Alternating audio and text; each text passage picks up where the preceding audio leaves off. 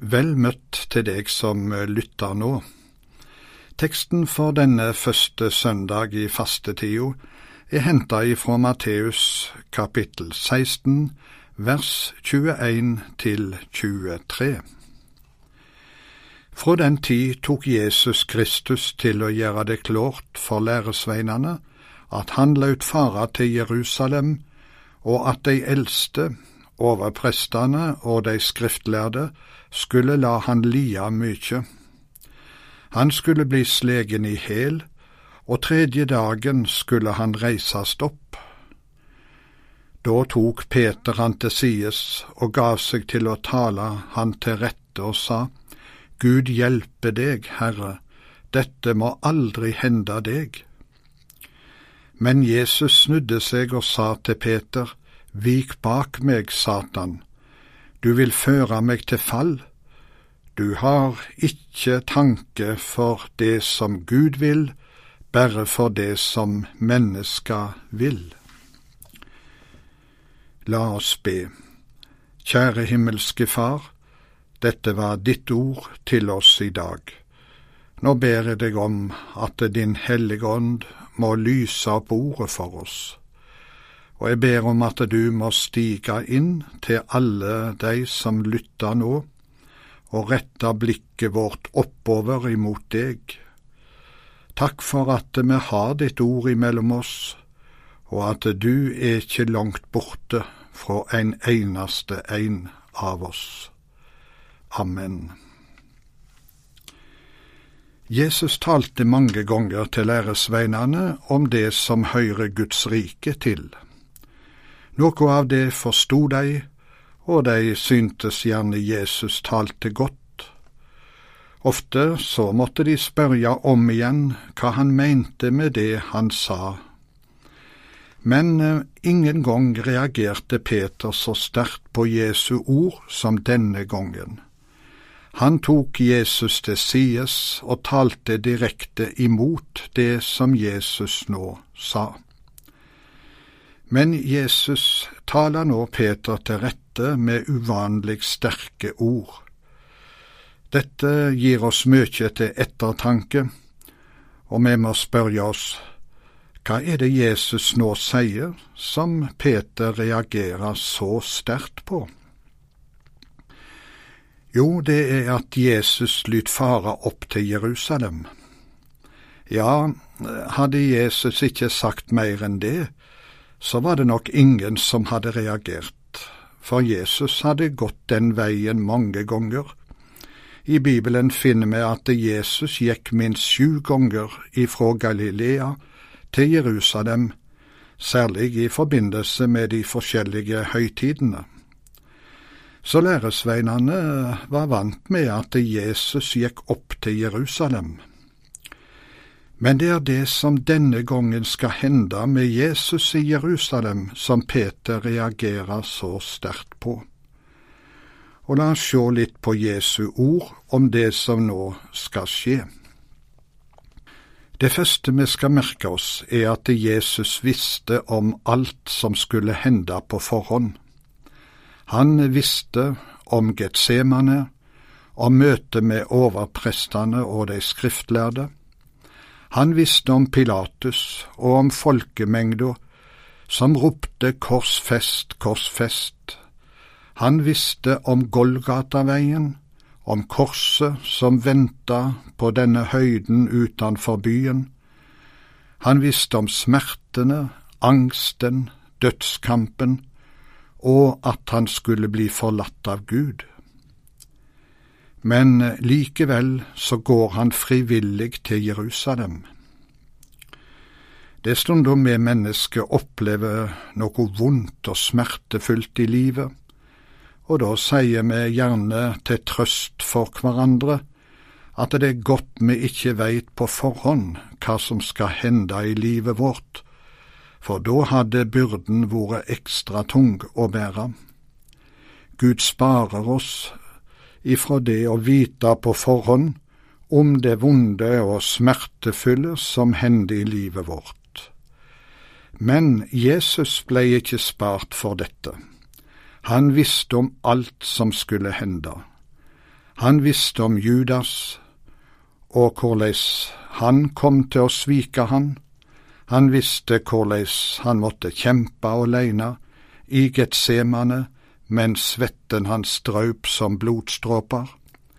Ja, hver detalj på liingsveien visste han om. Men likevel så gikk han denne veien frivillig. Det var ingen menneske som ba han om å gå. Tvert imot så prøvde de å hindre han i å gjøre det. Men Jesus sa at han laut fara opp til Jerusalem og til Golgata. Disse ordene fører oss over til det andre som vi skal merke oss. Det var Gud som hadde bedt han om å gå denne veien. Det skjedde tidlig, ja, før verdens grunnvoll ble lagt. Så var dette spørsmålet avklara, og dermed denne veien bestemt. Dette taler Skriften om flere steder, men nå skal vi lese ifra Efeserbrevet kapittel 1. I Kristus valgte han oss ut, før verda vart grunnlagd, til å stå for Hans andlet, heilag og utan feil, i kjærleik og etter sin egen gode vilje, avgjorde han på førehand at vi skulle få rett til å være Hans born ved Jesus Kristus til lov og pris for Hans herligdom og nåde, som Han så rikelig gav oss i Han, som Han elska så høgt. Han ville fullføre sin frelsesplan da tida var fullmogen, og samle alt til ett i Kristus, alt i himmelen og på jorda, i Han. Så langt Efeserbrevet 1. Gud hadde lagt en frelsesplan for oss mennesker, og den blei lagt heilt utanom oss. Han ville samle alt til ett i Kristus, det vil si at heile vår frelse blei knytta til Kristus. Jødefolket kjente godt til at skulle synd sonast, måtte et liv ofrast. Hvert år skulle et lam bære israelsfolkets sine synder. Det skulle gå i døden med deres synder. Nå står det i Hebreabrevet kapittel ti at blod fra okser og bukker kan umågelig ta bort synder. Derfor måtte Gud finne ei anna løysing. Han sendte Jesus til oss han skulle være Guds lam som skulle ta bort verdens synd. Derfor måtte han bli et menneske. Han måtte gi avkall på å være Gud lik. Han fornedra seg sjøl, så han vart lydig til døden, ja, til døden på krossen. Slik står det i Filippabrevet kapittel to. Den uh, tyske presten og salmedikteren Paul Gerhard sier noe om dette på en meisterlig måte i en av sine salmer. Salmen er en påskesalme, og den begynner slik. Her ser jeg et tålmodig lam som seg til døden skynder. Den står både i sangboken, som blir brukt på bedehuset, og i Norsk salmebok. Jeg skal nå sitere det første verset i denne mektige salmen. Her ser jeg et tålmodig lam som seg til døden skynder, som bærer andre sorg og skam og hele verdens synder.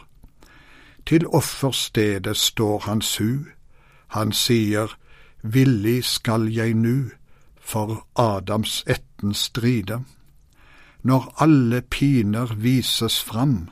Han sier, gjerne hvert et lem er rede til å lide. Slik skrev Paul Gerhard. I himmelen skal vi aldri bli ferdig med å takke Jesus for at han sa seg villig og var lydig til døden, ja, døden på krossen. Dette er den eneste som kan frelse deg og meg, og eh, fri oss ifra evig død og fortapelse. Jesus laut fara til Jerusalem, står det i teksten i dag. Dette er den viktigste vandring som noen har gått her på jord. Jesus var ute på mange vandringer mens han var på jord. Det er fint å lese om dei. Han gikk til Betestadammen i Jerusalem, og her helbreda han en mann som hadde vært sjuk i 38 år. Det er stort. Da læresveinene var ute på Genesaretsjøen i storm ei mørk natt, kom Jesus gående til dei på sjøen. Det hadde de ikke venta. Og Jesus stilte stormen. Tenk, Jesus så dem. Han eh, visste hva de hadde å kjempe med, og han kom gående til dem. Men ingen av disse vandringene kunne gi oss frelse og evig liv. Det var kun denne vandringa til Jerusalem og til Golgata som kunne det. Den andre halvdel av teksten, der får vi høre hvordan Peter reagerte da Jesus fortalte dette. Gud hjelpe deg, Herre, dette må aldri hende deg. Så sterke ord bruker altså Peter til Jesus. Nå skal vi for det første merke oss at uh, disse ordene var nok velmeint ifra Peters side. Han ville spare Jesus for dette. Han tenkte på menneskelig vis. For det andre var dette heilt imot folket sine forestillinger om Messias og hvordan han skulle være. I flere hundre år før Kristus kom, var Israel prega av en sterk Messias-forventning. I det breie lag av folket tenkte de seg at Messias skulle framtre som en nasjonal politisk konge med stor makt, nærmest etter Davids mønster. Han skulle frigjøre Israel ifra åket under romerveldet og gjenreise Davids kongekrone i Jerusalem. Denne folkelige og verdsliggjorte Messias forventning var Jesus helt framman for. Han svarte heller ikke til fariseernes mer åndelige Messias forventning. Profeten Jesajas, han hadde jo fått en klar profeti om Messias. Han skal være den liende Herrens tjener, og høyr hva han da fikk sjå. Sannelig, våre sjukdommer tok han, vår smerte bar han. Vi tenkte han er ramma, slegen av Gud og plaga, men han vart såra for våre brudd knust for våre synder. Straffa låg på han, vi fikk fred, ved hans sår vart vi lekte. Dette skrev profeten over 700 år før Jesu fødsel. Men verken Peter eller folk flest hadde sett hva disse ordene betydde for Jesus. Derfor mente Peter og sikkert de andre læresveinene også, at det var helt forferdelig at Jesus skulle gå denne veien. Tenk han skulle bli sleien i hæl i Jerusalem. Nei, det hørte ikke hjemme i deres tankegang om Messias. Men Jesus snudde seg og sa til Peter, Vik bak meg, Satan, du vil føre meg til fall. Du har ikke tanke for det som Gud vil, bare for det som mennesket vil. Nå blei sikkert Peter og de andre overraska. Går jeg nå Satans ærend, tenkte Peter. Er det hans ord og vilje jeg ber fram? Er Satan her nå? Ut ifra Jesu ord må vi bare svare ja på disse spørsmålene. Satan har mange navn i Bibelen. Han blir kalla slangen, djevelen, den vonde, Freistaren, vår motstander, løgnens far, denne verdens Gud og en lysets engel, for å nevne noen av de.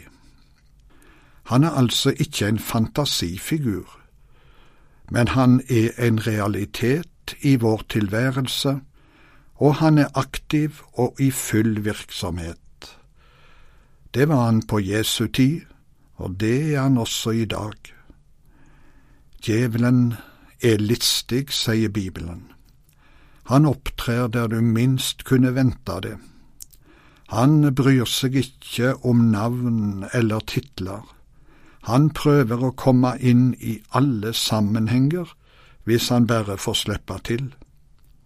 Han vil gjerne inn i kristne sammenhenger også, og han er frekke nok til å bruke munn, hender og føtter til kristne menn og kvinner. Derfor skrev Paulus til de kristne i Efesus, Gi ikke djevelen rom. Efeserbrevet 4. Dette er altså et ord til kristne mennesker.